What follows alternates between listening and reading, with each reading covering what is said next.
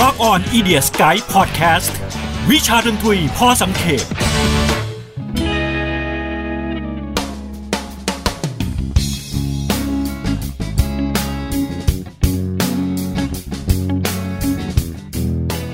คอน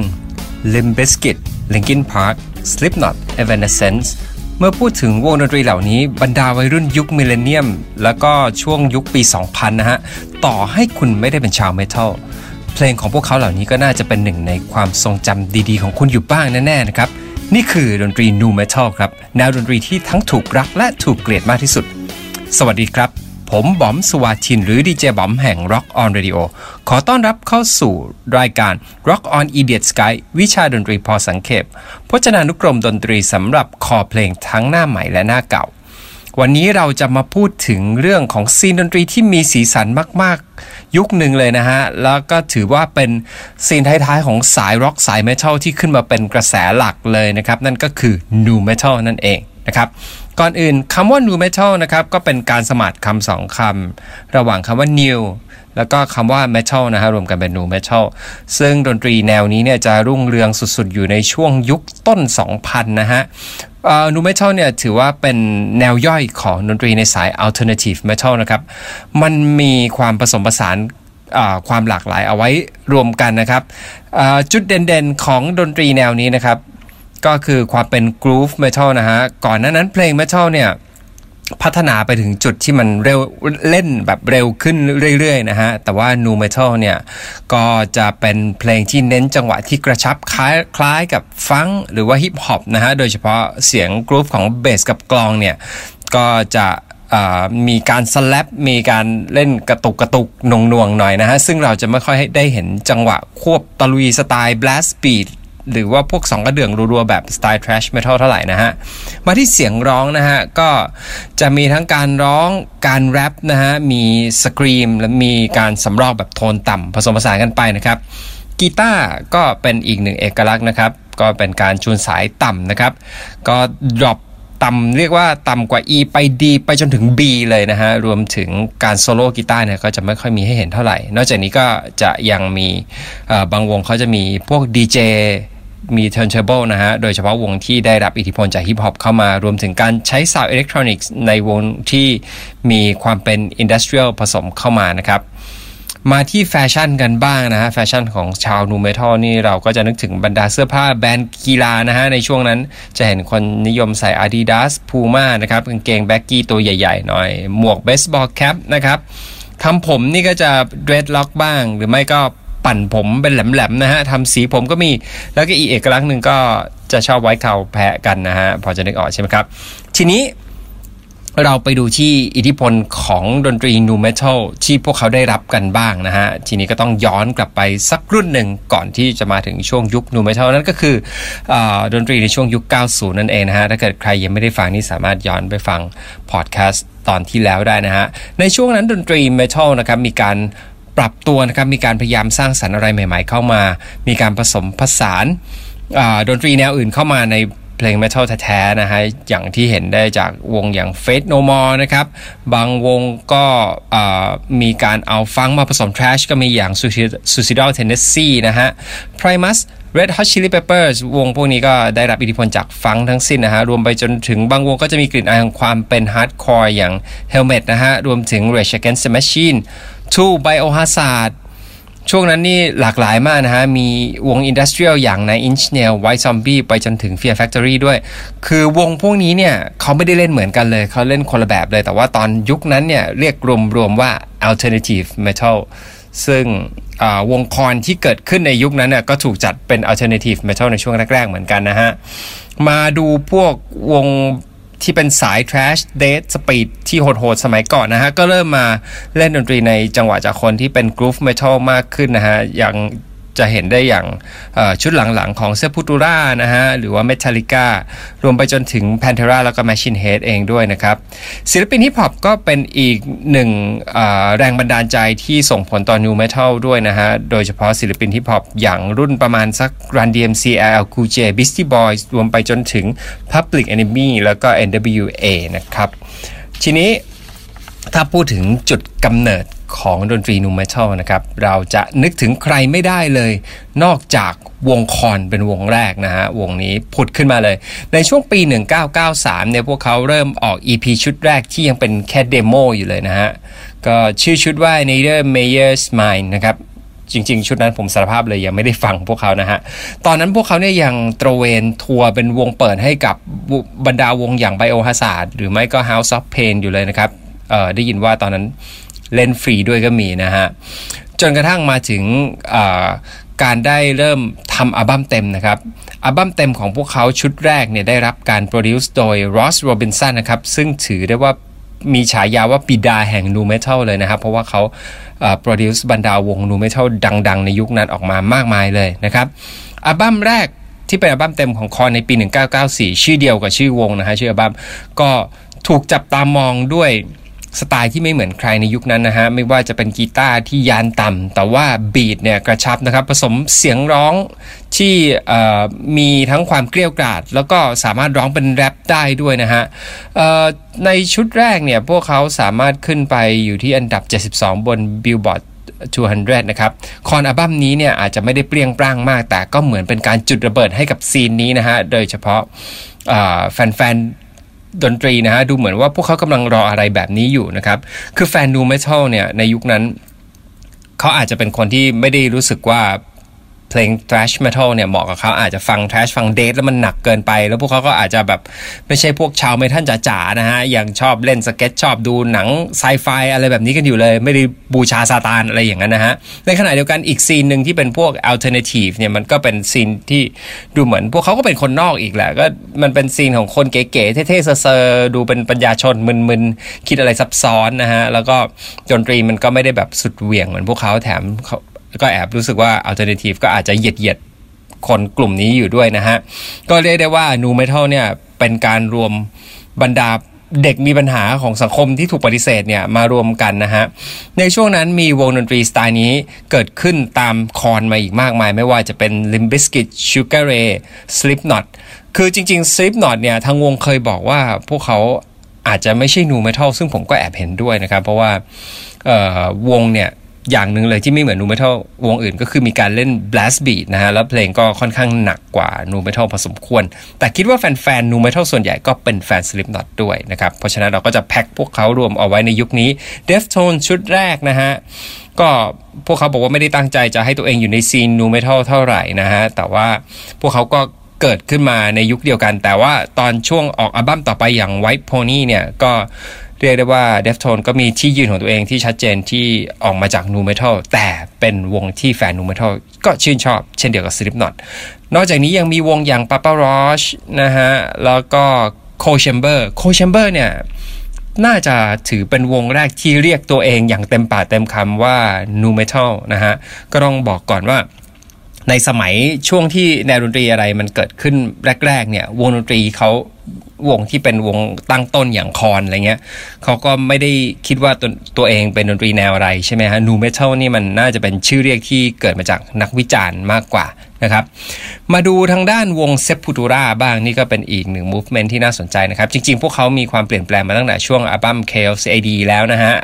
แล้วอัลบั้มถัดมาอย่าง Roots เนี่ย ก็เรียกได้ว่าได้รับอิทธิพลจาก nu metal มาอย่างชัดเจนเลยนะครับ โดยเฉพาะตอนหลัง Max c a r a v e l a นักร้องนำเนี่ย ก็ลาออกมานะฮะ ไปตั้งวง Soulfly ทีนี้เล่น nu metal กันเต็มๆเลยนะครับ มีอีกจุดหนึ่งที่เป็นถือว่าเขาเรียกว่าจุดระเบิดของ scene nu metal อย่างสำคัญนั่นก็คืองานเทศกาลดนตรีของป่าออสซิออสบอนที่ชื่อว่า Ozzfest นะครับ ที่เรียกได้ว่ารวบรวมบรรดาวงดนตรีใน generation เดียวกันเนี้ยไปทัวร์นะฮะก็เหมือนเรียกได้ว่าเป็นการย้ำการแจ้งเกิดของซีนนี้เข้าไปใหญ่ และเมื่อถึงอัลบั้มที่ 2 ของคอนอย่าง Life is Peachy ในปี 1996 อัลบั้มนี้ของพวกเขาขึ้นไปถึงอันดับที่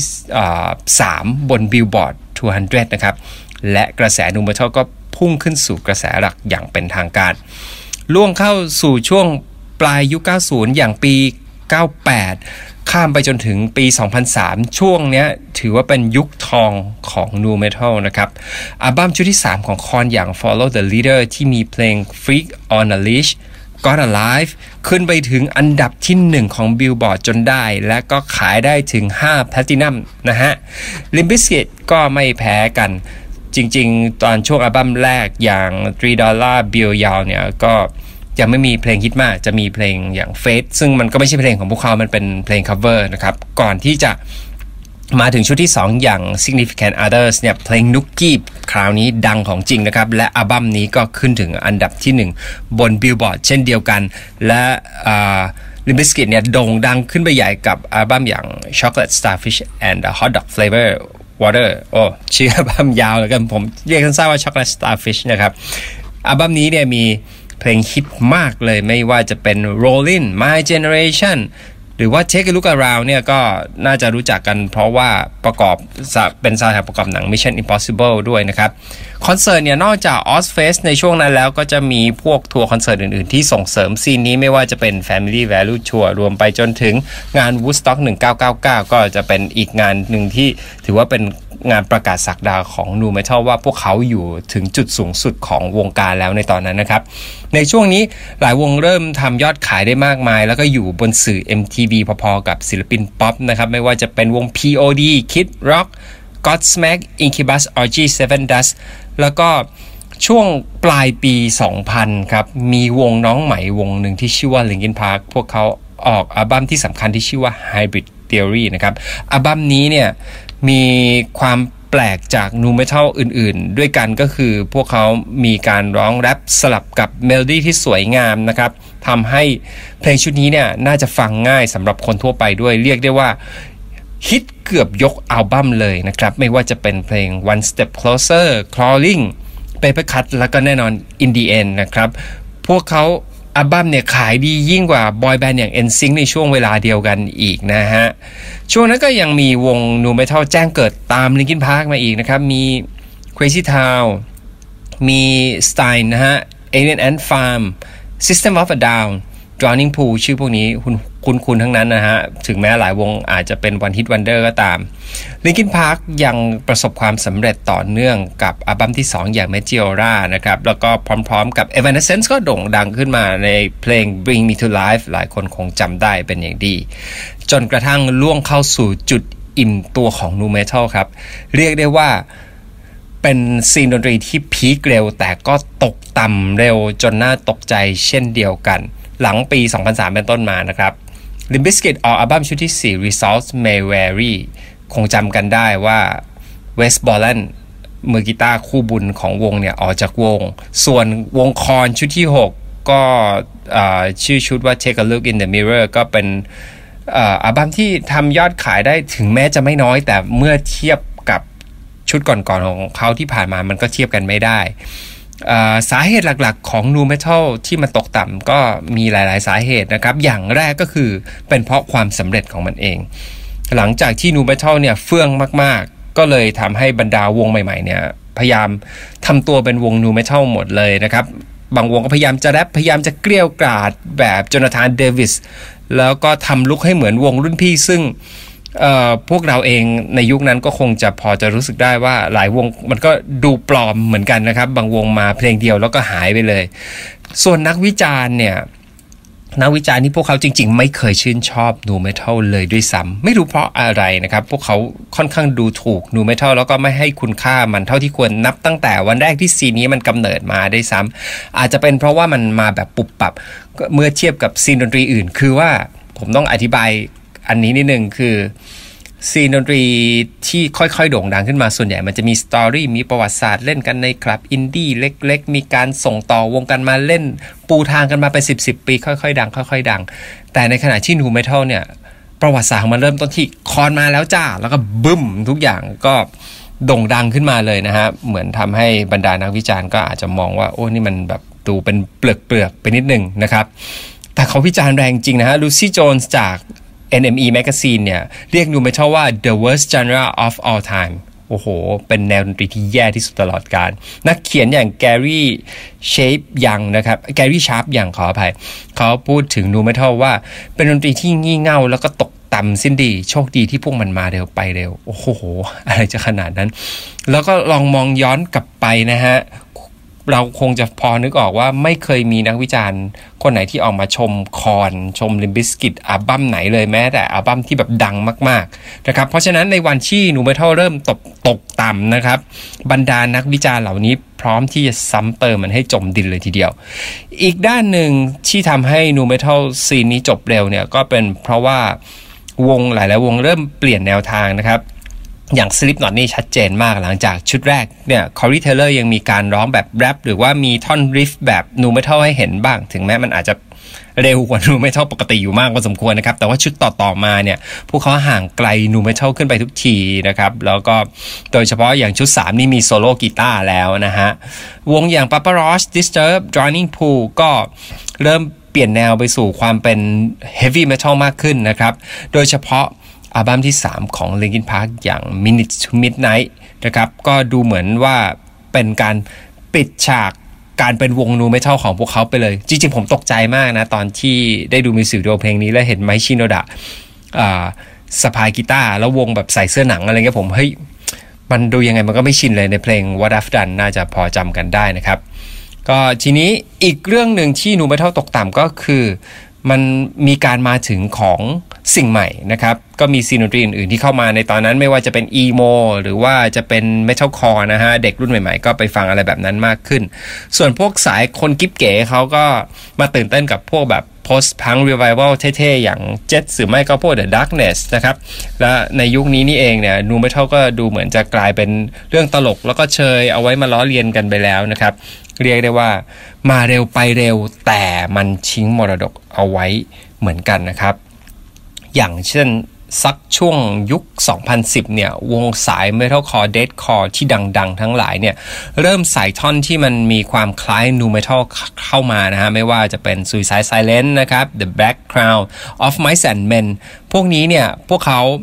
ดึงท่อนของ Nu Metal มาใช้ ก็ เป็นไปได้ครับไม่เหนือความคาดหมาย เพราะว่าวงพวกนี้คิดว่าพวกเขาน่าจะเริ่มต้นทำวงดนตรี แล้วก็เติบโตมากับการฟังเพลงนูเมทัลเพราะว่าสไตล์ของนูเมทัลในตอนที่มันดังเนี่ยมันมันเข้าถึงคนที่อยู่ในวงกว้างหมดเลยนะครับ แล้วก็พวกเขาเนี่ยพูดอย่างไม่อายไม่สนว่านักวิจารณ์จะบอกว่ามันห่วยยังไง พวกเขาเทิดทูนนูเมทัลด้วยซ้ำนะฮะในช่วงปีประมาณตั้งแต่ 2010 เป็นต้นมา ก็ในช่วงเวลานี้อาจจะ จำกันได้นะฮะ มันทำให้บรรดาวง Korn วงพวก Limp Bizkit อะไรพวกนี้ก็เริ่มกลับมา active อีกครั้งด้วยนะครับ อีกหนึ่งมรดกที่เราจะพูดถึงนูเมทัลแล้วเราก็รู้เลยว่านี่คือสิ่งที่เป็นมรดกตกทอดสำคัญนั่นก็คือการ drop สายต่ำนะครับ ก็ drop สาย tune B หรือไม่ก็ต่ำกว่านั้น แล้วก็การทำให้กีตาร์เจ็ดสายแล้วก็แปดสายถูกพัฒนาอย่างต่อเนื่องนะครับ จริง ๆ กีตาร์เจ็ดสายมันมีมาตั้งแต่ช่วงยุค Steve Vai อะไรพวกนี้แล้วนะครับ แต่ว่ามันก็ไม่ได้ขายดีขนาดนั้น แต่พอ Korn มาใช้เนี่ย Ibanez ผมว่าต้องมอบโล่ให้กับยอดขายกีตาร์เจ็ดสายเลยนะฮะแล้วมันก็วิธีการดรอป สายต่ำเนี่ยยังส่งผลต่อบรรดาวงเมทัลสมัยใหม่ปัจจุบันไม่ว่าจะเป็นเมทัลคอร์ไปจนถึงเจนเลยนะครับ และนี่ก็คือยุคสมัยของนูเมทัลนะครับ ผมได้สรุปจุดเริ่มต้น แล้วจุดเสื่อมถอย แล้วก็จุดสิ้นสุดเอาไว้นะครับสำหรับคุณคุณคิดว่าอะไรคือความทรงจำเกี่ยวกับยุคนูเมทัลและวงนูเมทัลที่คุณชื่นชอบที่สุดคือวงไหน แล้วกลับมาพบกับ Rock on Idiot Sky วิชาดนตรีพอสังเขปตอนต่อไปได้ทาง w w w h o o d y p o d c a s t c o m Spotify Podbean Apple Podcast และ SoundCloud ช่อง h o o d y Podcast หรือว่าทาง YouTube และ Daily Motion ของช่อง BEC t e r o Radio สำหรับวันนี้ดีเจบอม หรือว่าบอมสุภาทิน ลาไปก่อนนะครับ สวัสดีครับ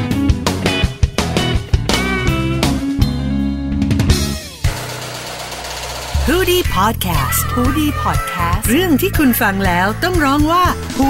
ดี